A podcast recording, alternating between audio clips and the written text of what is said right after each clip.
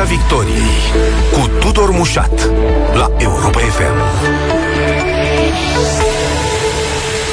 Bun găsit tuturor pe frecvențele Europa FM, pe site-ul europafm.ro și pe pagina noastră de Facebook. Ca de obicei, discutăm astăzi despre turnura pe care ar putea lua războiul dus de Rusia împotriva Ucrainei.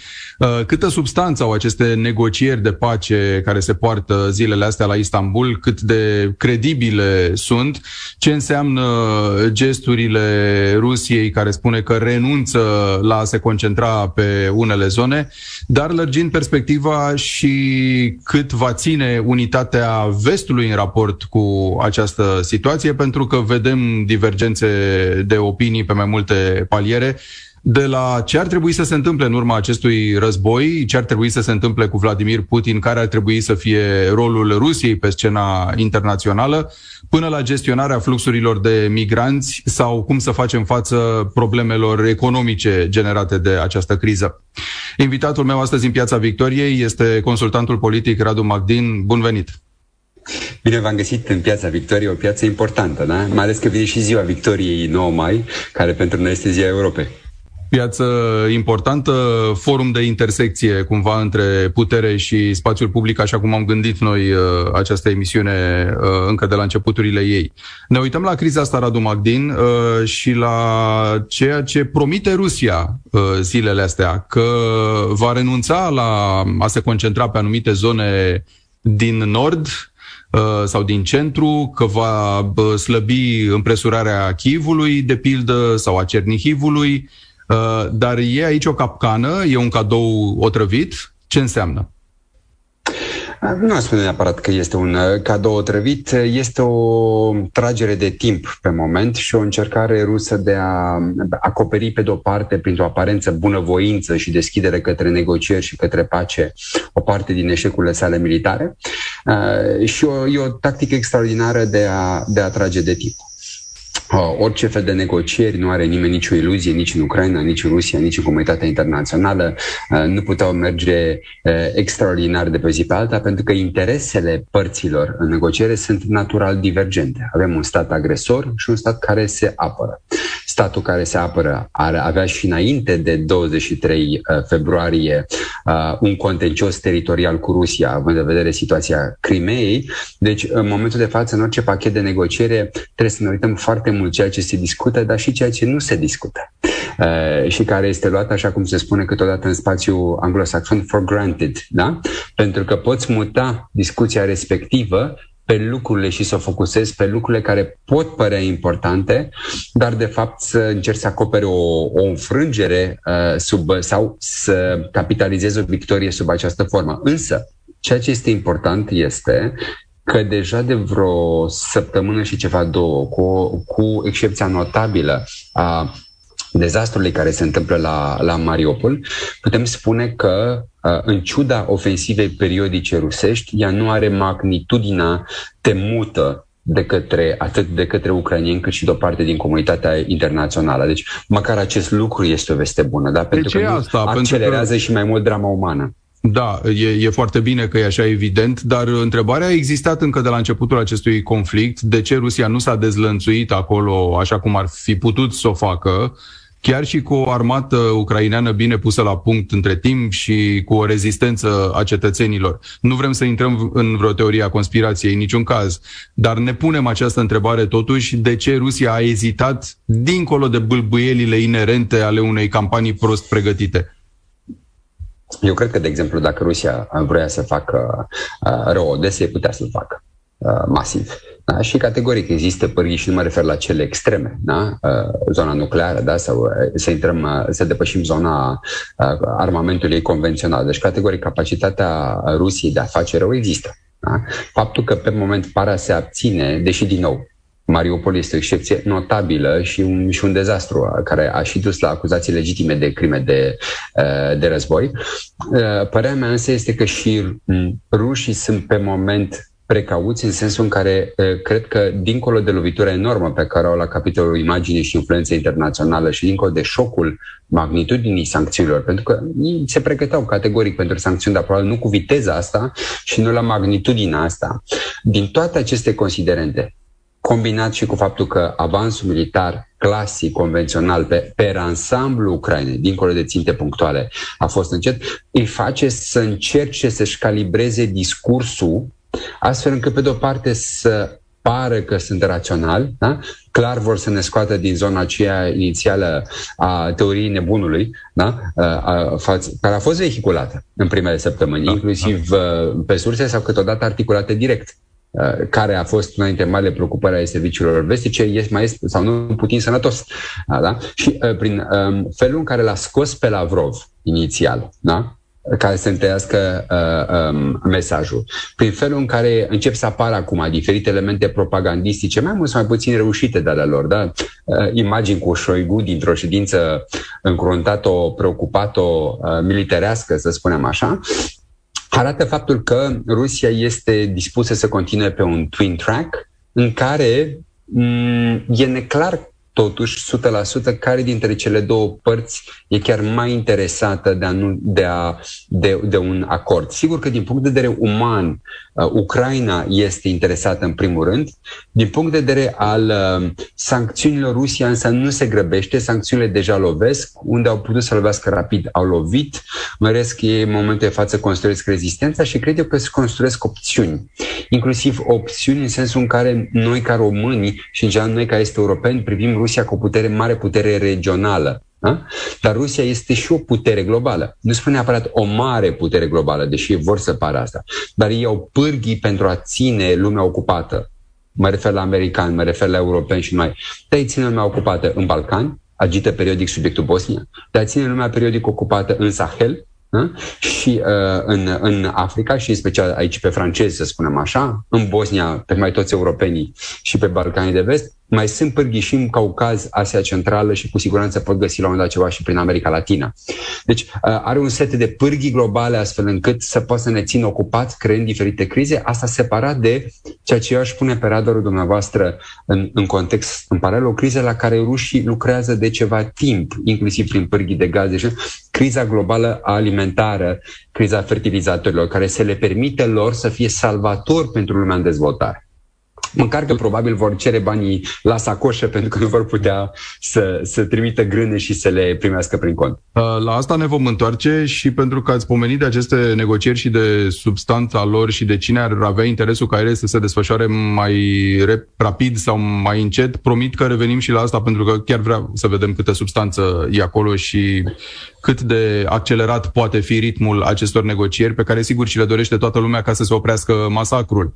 Uh, mai rămân câteva clipe însă la, la Rusia. Poate fi o parte din plan ca Putin să zică nu mai risipesc energia și trupele în uh, nord și centru pe un teritoriu pe care am înțeles că nu-l pot ocupa, mă concentrez pe sud, poate chiar și pe Odessa, cea care părea, unde păreau ezitanți, uh, tai complet Ucra- accesul Ucrainei la, la Marea Neagră, lipesc Crimea de toate regiunile astea, fac o salbă de stătulețe, republicuțe, nu știu cum să le spunem, uh, chipurile independente sau nu, dar de fapt sub protecția Rusiei și vând asta pe 9 mai, apropo de ce înseamnă 9 mai pentru ruși de data asta.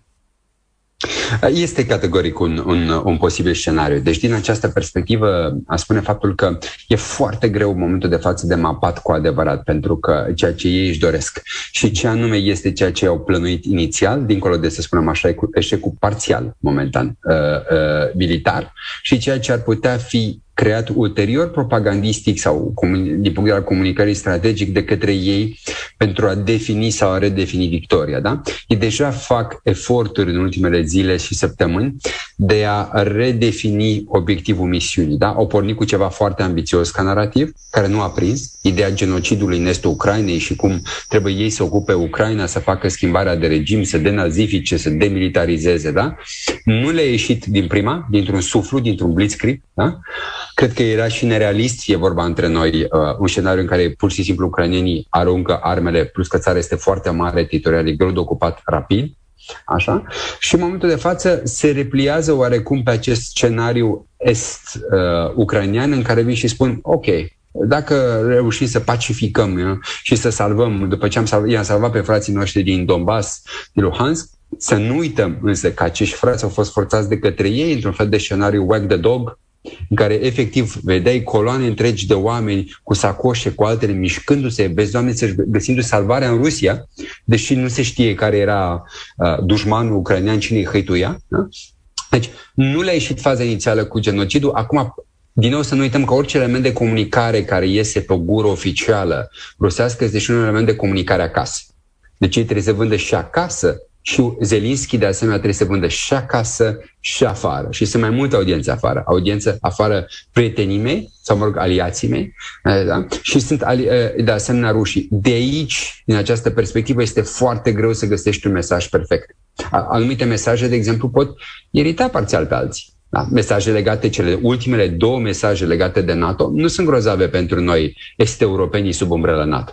Da? Pentru că ridică, să spunem așa, dar sunt gândite pentru audiență internă și ca semnalizare față de ruși. Rușilor le spune, uite, Vezi, semnalez deja și pregătesc faptul că nu mă interesează NATO. La populație încearcă să creeze oarecare, la populația sau oarecare sentiment de dezamăgire în sensul în care, uite, suntem puternici, rezistenți, curajoși, vom câștiga. Dar nu trebuie să ne bazăm pe NATO, pentru că, uite, NATO, vezi, doamnele, e frică rușă.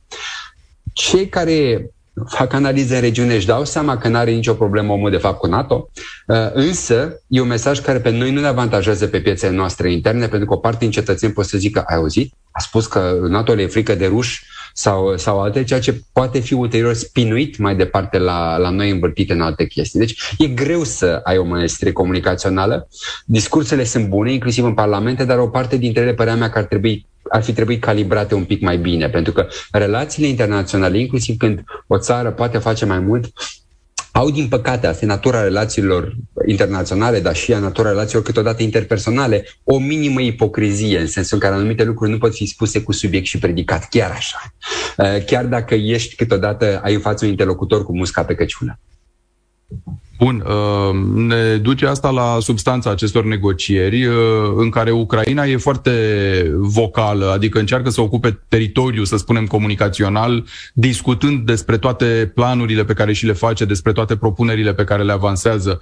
Și una ne-a atras atenția uh, ce înseamnă garanțiile astea de securitate pe care le-ar oferi niște mari puteri uh, occidentale. Conceptul pare desprins mai degrabă din secolul XIX, cu garanți, nu? Mari puteri uh, garante. Dreptul internațional după primul război mondial s-a așezat pe cu totul alte uh, coordonate și atunci este asta o tragere de timp din partea ucrainenilor de data asta sau e o teză viabilă care poate fi urmărită? Uh, nu sunt sigur 100% că au întrebat înainte toate țările menționate acolo ca și garanți, dacă ar fi și dispuse să fie garanți. Statele Unite, uitat, Franța, list, Marea Britanie, Lista e relativ eclectică, fie vorba între noi. Lista e relativ eclectică și chiar dacă da. unele țări s-ar putea simți flatate, inclusiv puterea regională uh, și puterea mijlocie globală, Turcia, uh, da? uh, nu sunt sigur că merge dintr-o dată să ai un fel de șaurma cu de toate, în care să fie acolo și americani și francezi și nemți și britanii și turci și izraelieni și nu știu pe cine mai găsești, da? eventual pe cineva din Asia. Deci nu e ușor. Părerea mea că este mai degrabă un început de negociere și de semnalizare inclusiv global. Să ne întoarcem la memorandumul de la Budapesta din anii 90 care, în esență, a pus Ucraina într-o situație de încredere care ulterior nu s-a justificat. Da? Memorandumul acela a fost ca, un, ca, ca acel banc care se termină cu replica și la ce a folosit. Da? Deci, da, a existat un memorandum, au existat atunci garanții de securitate. Să, să dintre garanții în trecut în, în câteva clipe, Ucraina a fost de acord să-și predea arsenalul nuclear, exact. dar obținând în schimb garanții privind suveranitatea și securitatea sa uh, din partea unor mari puteri, Rusii, printre care și exact. Rusia, exact, care exact. acum este agresorul. Deci nu numai că nu a apărat, dar a invadat acest teritoriu. Da, e, o nou, e o reinterpretare a garanțiilor de securitate, da? Deci, da. din ciclu te ocup și încerc în, în, în cazul de față să-ți, să-ți garantezi și mai bine securitatea.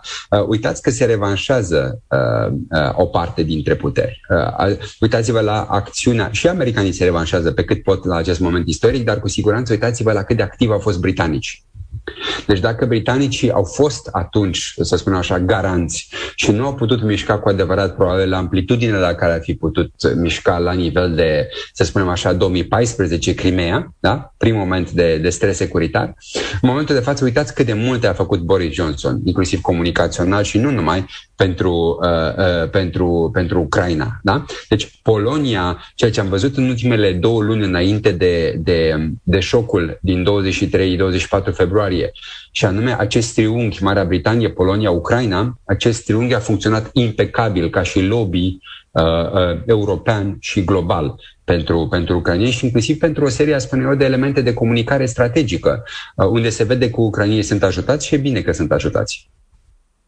Bun, uh, iarăși neutralitatea asta de care se vorbește cu atâta ușurință pare într-adevăr că Ucraina a renunțat la a fi membră NATO, uh, nu renunță la a fi o țară înarmată pe de altă parte, dar vehiculează conceptul ăsta de neutralitate.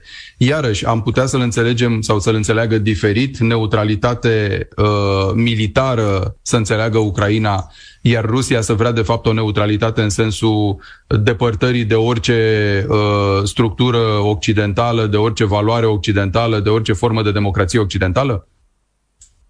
Este neutralități și neutralități, da? O să vă dau uh, trei exemple. Uh, Moldova, Austria, Elveția.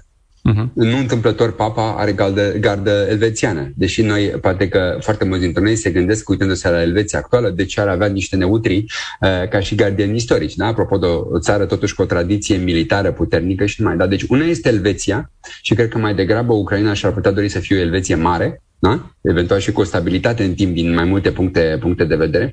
Una este Austria, din proprie inițiativă neutră, și un bun intermediar între blocuri, da? Multe discuții și negocieri au avut loc la Viena așa? și nu este o, o apropo de o, o neutralitate moldovenească, care și ea este pusă, apropo de ce poate fi și mai adâncită în cazul în care rușii au Odessa, pentru că vor crea presiune pe Republica Moldova, uh, da? dar și pe, și pe Georgia, din punctul meu de vedere, astfel încât fie uh, formal sau informal, aceste state să recunoască că sunt de fapt o sferă de influență rusă. Indiferent de, de drum oficial. Deci dacă pe de-o parte, sigur că e un, un, rușii pot încerca asta. Și oricum rușii, indiferent de varianta în care vom, uh, ne vom așeza în săptămânile sau lunile următoare, sper eu, nu ani, uh, vor încerca să saboteze drumul spre Uniunea Europeană a acestor trei țări. Dar una este când totuși oficial măcar mergi într-o direcție și faci tot ce se poate și alta este când ai îngrădiri legale sau de altfel și tot felul de alte piedici uh, acolo. Spun asta pentru că îngrădiri de facto, da? apropo de modelul blocajului prin, prin, uh, prin conflicte înghețate, da? inclusiv Transnistria, inclusiv uh, ceea ce vedem în Caucaz și nu numai, uh, acest model e o blocare de facto, dar pe de altă parte rușii sunt și buni juriști și dacă poți te pune să semnezi chestii uh, uh, de care eventual mai aflăm ulterior, asta chiar nu, nu ajută situației. Nu, sunt multe lucruri care se joacă. Eu cred că, apropo de ce ați menționat uh, ca debut al conversației, ideea de referendum, și acolo este o bătălie, că referendumul trebuie să treacă nu?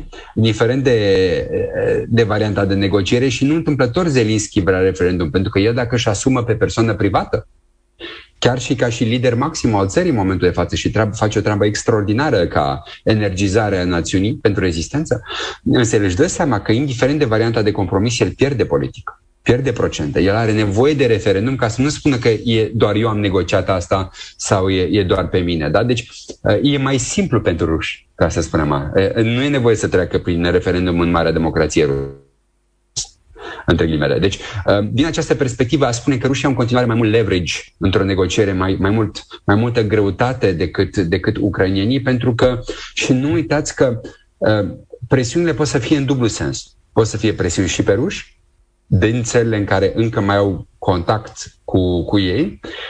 Sancțiunile în sine nu mi se par în momentul de față ceva insuportabil pentru ruși în, în ciuda a, impactului a, lor, dar e posibil să vină de pe urma impactului asupra piețelor globale o presiune adițională pe ucranieni în sensul în care hai încercați. Știm că ceea ce fac rușii nu este bine, Sunt alături de voi, dar încercați să găsiți o soluție astfel încât să echilibrăm cât de cât piețele internaționale, pentru că este haos în momentul de față și inclusiv în materie de, după cum spuneam, e posibil să ne confruntăm cu o criză alimentară globală toamna aceasta.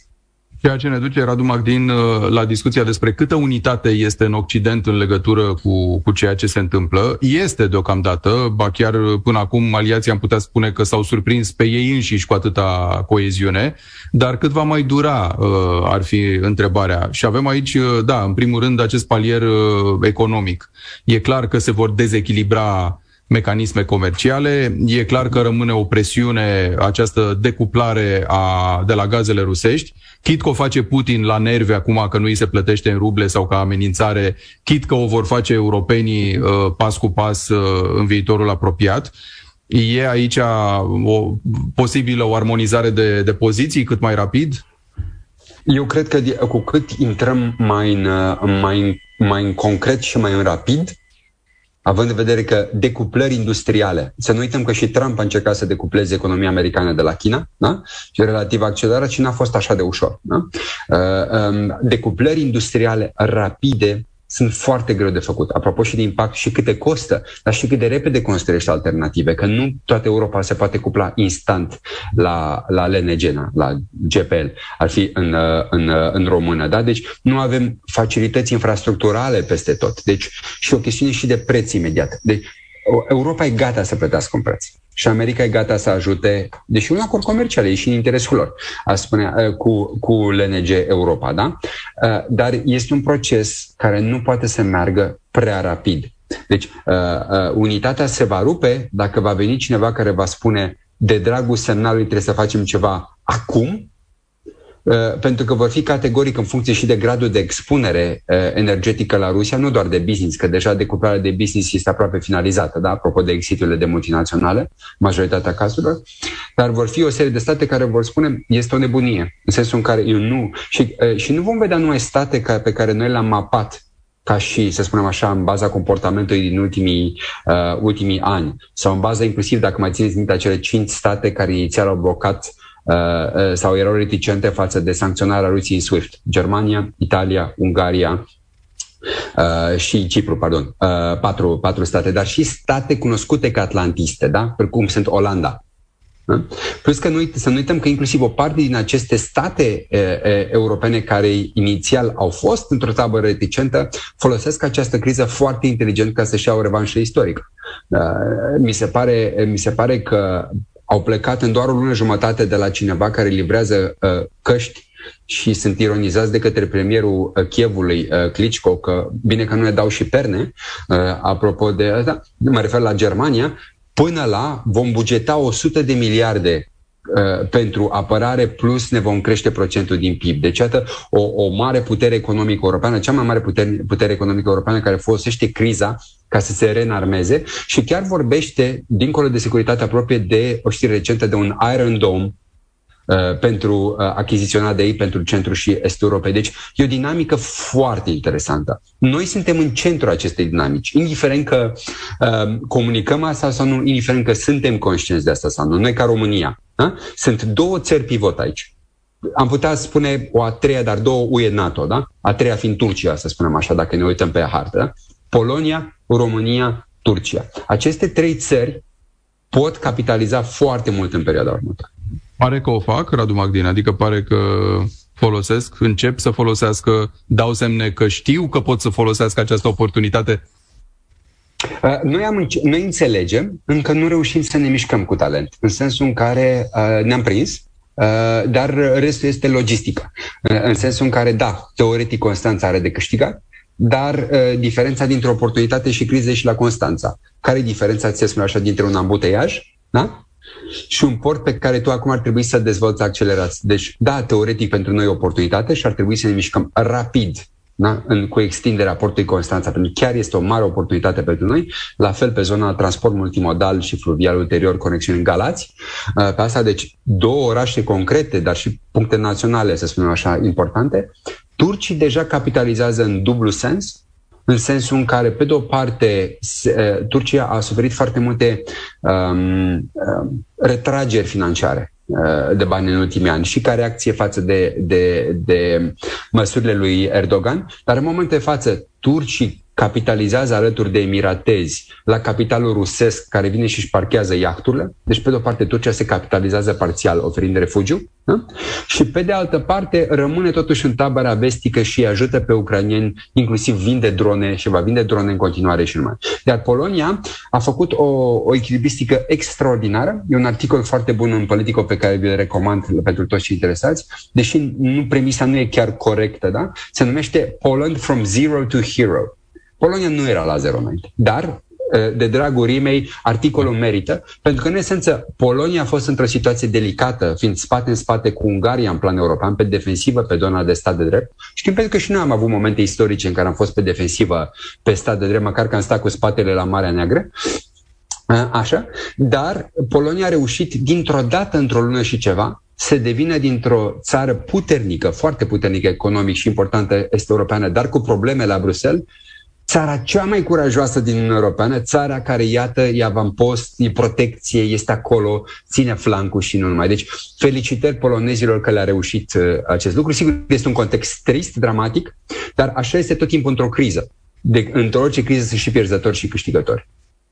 Mă întorc la această coeziune a vestului, dincolo de palierul economic, la cel uh, politic cumva, pentru că dincolo de ecourile pe care le-a stârnit declarația lui Biden, nu că Vladimir Putin nu mai poate rămâne la putere, dincolo de faptul că își asumă declarația asta și că probabil a fost transmisă intenționat, chiar dacă după aceea au încercat să o edulcoreze și alți lideri occidentali și uh, propriul aparat de la Casa Albă, Dincolo de toată povestea asta, uh, spuneam, uh, par să fie apărut și niște indicii referitoare la neînțelegere privind obiectivul final al acestui război. Cum ar trebui să arate uh, peisajul geopolitic, uh, cum ar trebui să fie tratat Putin de acum încolo sau ce rol să mai aibă Rusia pe scena internațională. Și aici mi se pare că Marea Britanie, de pildă, prin vocea ministrului de externe, e cumva mai conciliantă. Zice, dacă Putin mai atacă, mai aplicăm sancțiuni. Dacă mai face ceva, înăsprim sancțiunile. Dacă nu mai face nimic, relaxăm sancțiunile. Pare un buton de reglaj la care să umbli. Uh, alți lideri probabil au altă opinie despre, au, au vorbit deja despre Rusia ca un învins și care trebuie tratată de acum încolo ca un paria și așa mai departe. E unitate în privința asta? Într-un fel este bine că există o paletă mai, uh, mai largă de opțiuni uh, și de mesaje ale comunității internaționale. Poate că aici, pe diferite opțiuni ale Rusiei, nu e cazul să fim chiar toți unitari. Da? Pentru că, uh, așa cum vestul comunică neîncrederea în anumit și în special, de exemplu, am văzut, apropo de stadiul negocierilor, neîncredere de către americani a propunerilor ruse, da? Și rușii, la un moment dat, o să-i se pare cât de o suspect, dacă ne punem toți de acord în 24 de ore cu privire la viitorul Rusiei, da? Se sizați că, apropo, după post-discursul lui Biden, care, pe de-o parte, a fost aplaudat în centrul și est Europei, a existat ulterior și de la Washington, de la Paris și de Berlin clarificări, da? De data asta despre viitorul personal al lui Putin. Nici e treaba rușilor, dacă îl dau jos sau nu, dar noi nu am vrut să intrăm în zona de ceea ce el vrea să facă în Ucraina și anume regim change, da? De schimbarea regimului de acolo. Oricum, în momentul de față apar crăpături din ce în ce mai puternice în Rusia. Uh, și din punctul meu de vedere, crăpăturile astea la un moment dat se vor transforma într-o crăpătură mai mare. Și cineva o să cadă în respectiva cră- crăpătură. Când? Cum? Uh, rămâne de văzut. Cred eu că este foarte greu ca noi, analiza, să ancorăm ceva mai ales că uh, este neclar în, în ce direcție se, uh, se va merge. Cred că în momentul de față, însă, um, britanicii pe bună dreptate încearcă, după ce au fost, să spun așa, principalii curajoși, da? Pupându-se și cu narrativul lor de Global Britain, da? În momentul de față, post-discurs Biden-America pare că a preluat mantia curajului și oarecum are loc o rocadă în care britanicii încearcă să găsească o soluție. Spun asta pentru că nu uitați, apropo de schimbări în regiune, uitați-vă la acest triunghi Marea Britanie, Polonia, Ucraina. Da? Noi pentru Moldova am activat un triunghi dincolo de narativul nostru oficial, da? și anume parteneriatul nostru cu Statele Unite. Este bine că România are relații uh, substanțiale și cu principalii doi actori din Europeană, Franța și Germania. Noi, de exemplu, avem un format în momentul de față România, Franța, Germania, care Uh, patronează un, un, pe 5 aprilie un eveniment major, o conferință uh, de donatori pentru Moldova de data asta. Da? Deci România, din punctul meu de vedere, dacă știe să joace lucrurile inteligent și nuanțat din ciclu sunt în diferite formate și îmi fac treaba cu diferite interese în funcție de format, fiind tot timpul sigur că îmi păstrez direcție clare și poate capitaliza mult. Da? Avem un format regional care ne poartă numele, Bucharest 9, măcar că sună ca o vitamină B9, totuși este un format care merită folosit apropo de definirea poziționării flancului estic. Da? Deci, să spunem aici, putem lucra foarte bine cu polonezii și alte state din, din regiune. Da? Pe de o altă parte, să nu uităm că atunci când vorbim de bani, vorbim de Uniunea Europeană, în Europeană nu poți să miști lucruri fără Franța și Germania, cu adevărat. De preferință la pachet. Da? Măcar că și ele, dincolo de relația istorică, își mai caută diferiți alți aliați, de exemplu, Franța cu Italia, Germania uh, caută la rândul său alți interlocutori. Uh, um, sunt doi socialdemocrați și la Berlin și la Madrid, de exemplu, și tot așa. Da? Interesul nostru este să nu fim noi neapărat tractați la diferite formate, ci să înțelegem noi utilitatea și să încercăm noi să mutăm piesele în formatele respective. Avem un triunghi, după cum spuneam, european cu Franța și Germania, avem un format de securitate B9 și părerea mea este că am putea pe viitor și e posibil să fim curtați pentru un format mai larg relaționar, având în vedere situația de securitate care va fi în continuare e riscantă, chiar dacă vom avea pace. Nu avem nicio garanție că pe viitor vom vedea o Rusie foarte calmă, da? Poate că va reizbucni la un moment dat. Eu cred că vom fi curtați dincolo de acest triunghi uh, pentru o, o extindere a triunghiului Marea Britanie, Polonia, Ucraina la un fel de pentagon cu România și Statele Unite.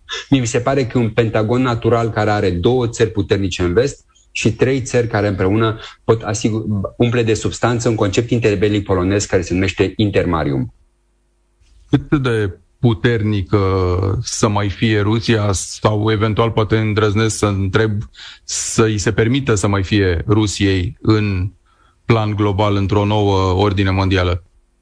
Rusia va aștepta următorul moment de oportunitate istorică din punctul meu, uh, din punctul meu de vedere, în sensul în care uh, să nu uităm că ei au măriri și decăderi. Da? Uh, ne-am am profitat de acel moment de oportunitate în anii 90 și mai ales 2000 și ne-am cuplat la UE și la NATO înainte ca rusii să-și revină.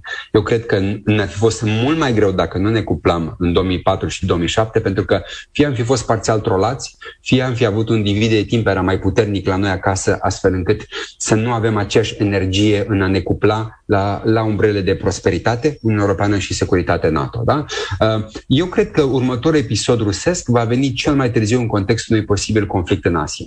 Dacă cumva va exista un conflict de mare putere între uh, SUA uh, și aliații și China, pe de altă parte, indiferent de motivul oficial al începerii sale, având în vedere de tragedia relațiilor uh, între mari puteri, e și o carte bună pe, pe tema aceasta, ideea că la un moment dat ele se întâlnesc, rar nu se întâlnesc în conflict, Rusia va profita de oportunitate și de energia americană consumată la Pacific cu China pentru a se uita la noi în cartier. Eu cred că e foarte important ca la noi în cartier să fim pregătiți, să nu ne dorim un asemenea moment, să nu anticipăm un asemenea moment, dar să, preventiv, având în vedere că, din nou, diferența dintre teoretic și practic este mare. Teoretic, noi trebuie să fim liniștiți de dragobete. Practic, de dragobete, garantul de securitate a îmbrățișat cu toată iubirea între ghilimele garanția, da, și a intrat peste ucranieni și a făcut acolo crime de război, afirmate cu subiect și predicat de către lideri internaționali și organizații internaționale. Deci să ne pregătim, e un deceniu al pregătirii, din nou, fără a anticipa un conflict, dar preventiv nu ne strică. Radu Magdin, astăzi în Piața Victoriei, mulțumesc foarte mult! Și eu vă mulțumesc mult! Piața Victoriei cu Tudor Mușat la Europa FM.